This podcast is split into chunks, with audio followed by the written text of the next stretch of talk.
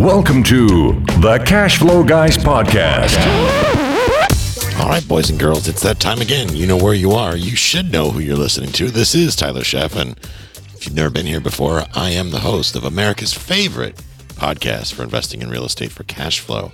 Kids, we're going to talk today about taking things from a different perspective. In other words, I want to talk about leadership. And I know that as a real estate investor, and I talked about this last week, I started getting into this we don't really think of ourselves as leaders. A lot of folks don't actually that are investing in real estate. Don't think of themselves as marketplace leaders. They hold that for people like, I don't know, maybe it's Grant Cardone as the leader in multifamily space, or depending on who you ask, Brad Sumrok or Rod Khleif or one of these people, the celebrities, so to speak, of real estate. But let's get down to brass tacks and talk about what you're doing in your own market. And I'm talking about what I'm reading, and I've been reading, it's that time of the year again. I'm reading Think and Grow Rich. And I always walk away with a ton of ahas. I'm going to read you a list of 11 things. And I'm going to go through this list and break it down for you because I cannot begin to tell you how important this is. And you're going to come, you're going to get a lot of ahas. You're going to have some thoughts here and you're going to realize some things about yourself and the people you choose to spend your time around that are going to help you get to where you need to go faster, more efficiently. Let's talk about from the book Think, Think and Grow Rich. And if you have never read Think and Grow Rich, I strongly suggest you go pick up a copy. I believe it's even available now in the public domain. I think you can even get it for free as a PDF. But uh, Think and Grow Rich from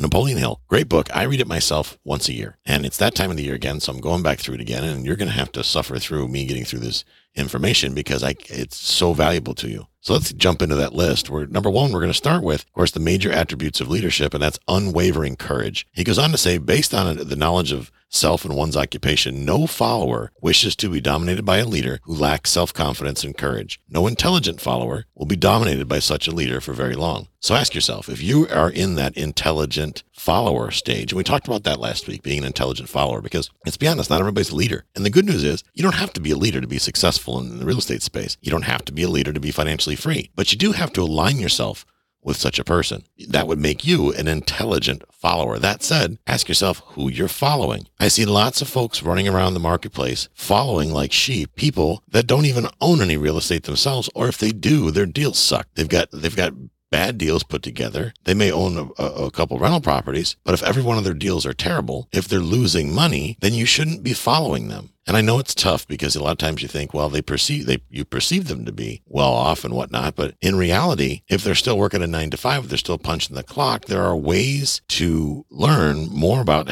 ask them good pointed questions and see what answers they come up with. And if they're always generalizing everything, if they cannot be specific, then maybe these folks don't have the unwavering courage that you should be looking for. So if you fall into that intelligent follower category, heavily scrutinize who you choose to follow, who you choose to listen to. If the person that you're following is not financially free and you intend to be financially free, you might want to rethink that whole thing. Next one goes on to say self control. People who cannot control themselves can never control others. Self control sets a mighty example for one's followers, which the more intelligent will emulate. I know what you're probably thinking. Some of you are going, but I don't want to control people. Well, to some degree, you're going to have to control some part of the element. You're going to have to, hate to use the term, but control the narrative. If you don't believe in the product that you put out there, let's say you're a landlord and you don't believe in, you think your property is a piece of crap. Well, then you're going to attract people who also agree with you, think your property is a piece of crap. They're going to treat it accordingly like a piece of crap. And you're going to have to deal with the ownership and dealing with people that are okay living in a piece of crap. That's not going to be fun for you. So one element of having self-control is don't buy garbage properties. Don't be a slumlord. Have the self-control to set an example. If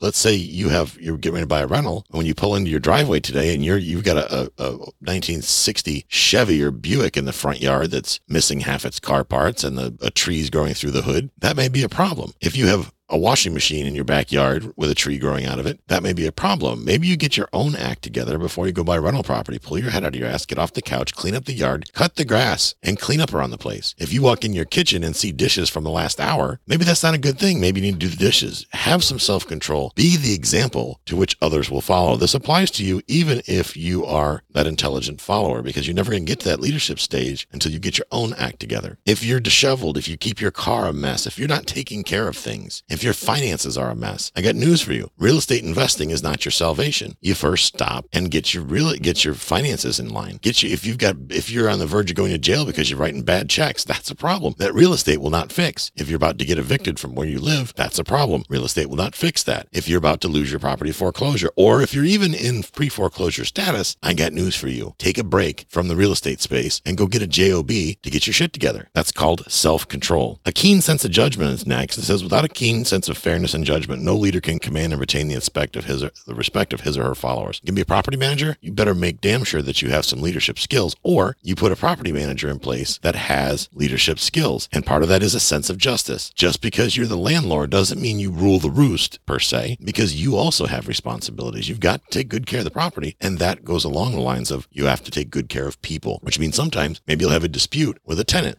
Tenants, maybe two tenants don't get along. I just read an article and I listened to a court hearing today about a a, a, landlord who had a tenant with severe allergies and another tenant moved in who wanted a, a emotional support dog. And this emotional support dog made the woman next door's allergies exacerbate. And she damn near died from this whole situation. Well, the landlord wound up getting dragged in the middle of this because the guy with the mo- emotional support dog filed an ADA complaint over the whole issue because when the landlord said you got to get rid of the dog because it's going to kill the lady next door. So you see, a sense of justice, maybe he should have stepped up in, in advance and sought out the right and maybe hired an attorney to deal with the situation instead of playing armchair quarterback. I believe the case wound up getting dismissed at the end, but it went to Supreme Court. Kind of crazy that they would go to Supreme Court or something like that. But this is the stuff that happens every day, boys and girls. Definiteness of decision. People who waver in their decisions show they're not sure themselves. They cannot lead others successfully. So if you're one of these people that's just blasting out contracts, blasting out offers, and you can't decide which one to buy, or when you're in the middle of a deal or you're negotiating with somebody, you simply are incapable of making decisions, that's a problem. If you get paralyzed and you're not able to make decisions, this is a problem. This is something you need to work on if you ever plan on being a leader. Definiteness of plans. The successful leader must plan the work and work the plan. A leader who moves by guesswork without practical, definite plans is comparable to a ship without a rudder. Sooner or later, it'll land on the rocks. This is what I've talked about in the past about going in half-assed, not knowing what your investor identity is, not knowing who you're going to serve. We've talked about this for years now in this podcast. Yet several of you have called and said, "Say, what do you invest in?" Well, I I'm, I specialize in mobile homes, multifamily, and parking lots and single family houses. That's not a specialty because the only thing you left out, I think, was notes and maybe commercial. Okay.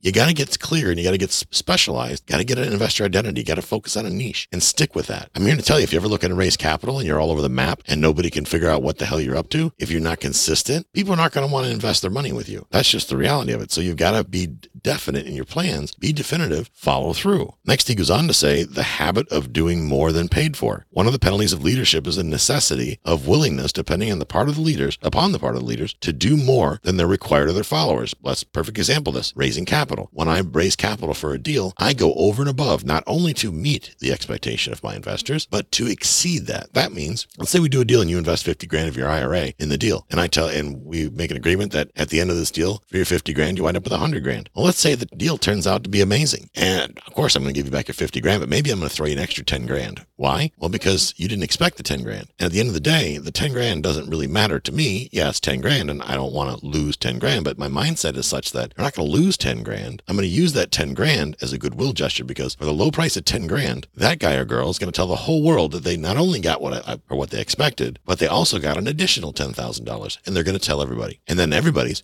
going to call Uncle Tyler. So Tyler's to have to spend a fortune on marketing and want to invest with me. Basic common sense, pleasing personality.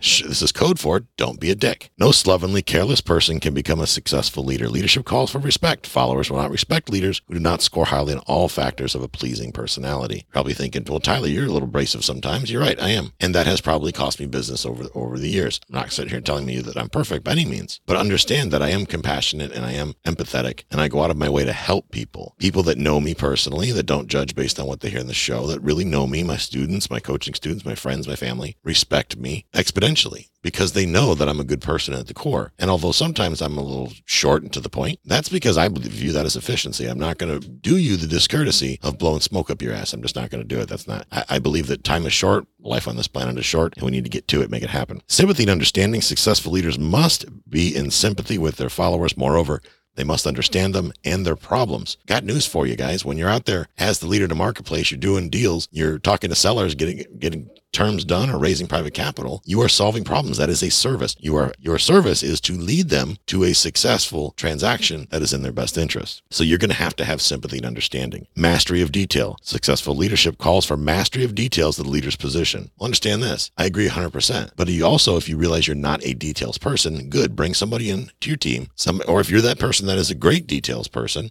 as I said in last week's episode, find a leader that maybe isn't good about details and offer to team up with them because there's maybe only room for one person at the top as the leader, so to speak. But there are lots of folks that can make that leader look really, really good. Think about Robert Kiyosaki talks about being the smartest person in the room. He's not the smartest person in the room ever. He's actually the dumbest person in the room, but he surrounds himself with people that are much smarter and frankly more qualified than he is. He's just steering the ship. That's all. But everybody else is giving the input that he needs to effectively steer the ship. Willingness to assume full responsibility. Now, this is a big one. This is a huge one. And I think about politicians. Every politician that I hear lately is on this game where they're not accepting responsibility for their own shortcomings. Willingness to assume full responsibility. Successful leaders must be willing to assume responsibility for the mistakes and the shortcomings of their followers. If they try to shift this responsibility, they will not remain leaders. If followers make mistakes and become incompetent, it is the leader who failed. And I cannot begin to stress how important this is. If you're out there and your title company blows it, which will happen from time to time,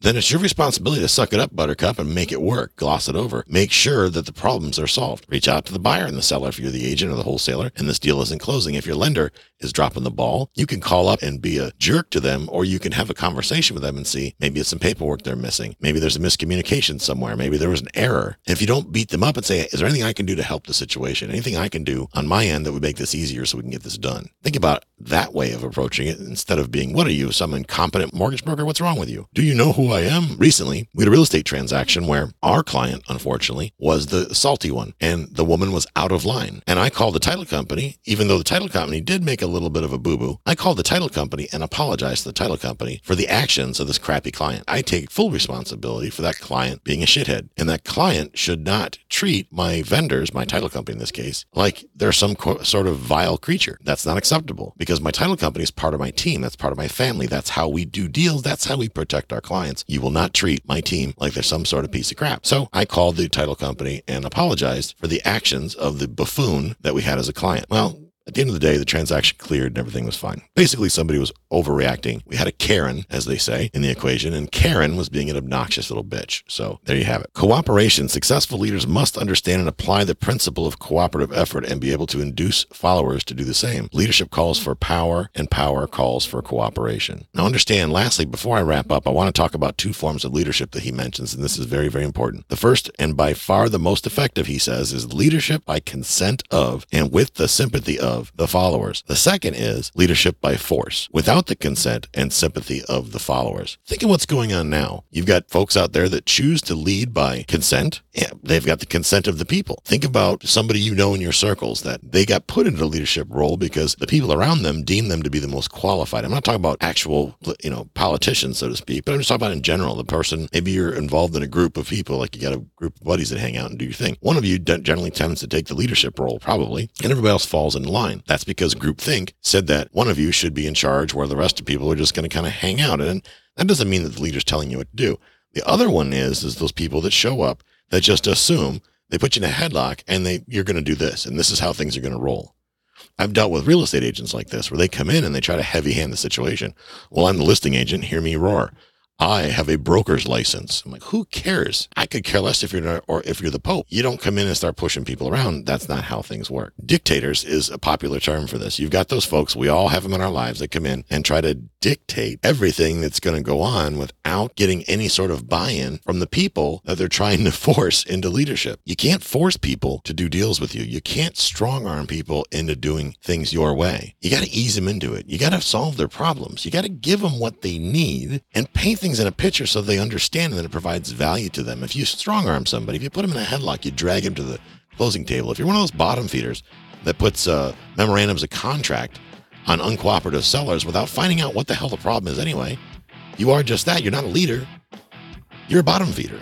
And you're going to fail. And that's unfortunate for you, but I'm kind of glad that you do fail because you're in the way. Here's the thing you always got to be adding value to the marketplace. If you're not, you don't belong in it. This concludes today's episode. You don't have to wait till the next episode to learn to earn. Head over to cashflowguys.com and contact Tyler and his team for more powerful tips and ideas So you can start generating multiple streams of income. and escape the rat race.